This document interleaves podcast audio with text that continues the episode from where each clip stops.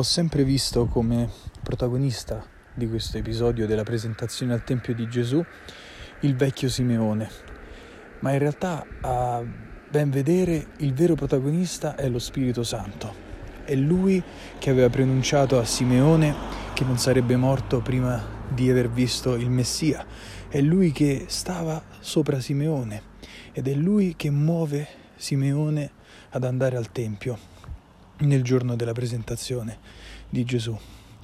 Allora questo mi fa pensare che tante volte noi nella nostra vita non riconosciamo che il protagonista delle nostre intuizioni, il protagonista dei nostri buoni propositi, delle nostre buone azioni è proprio lo Spirito Santo. Allora poniamoci questo proposito di essere più docili alla sua presenza, più docili alla sua azione e lasciamoci guidare da Lui eh, per andare incontro a Cristo.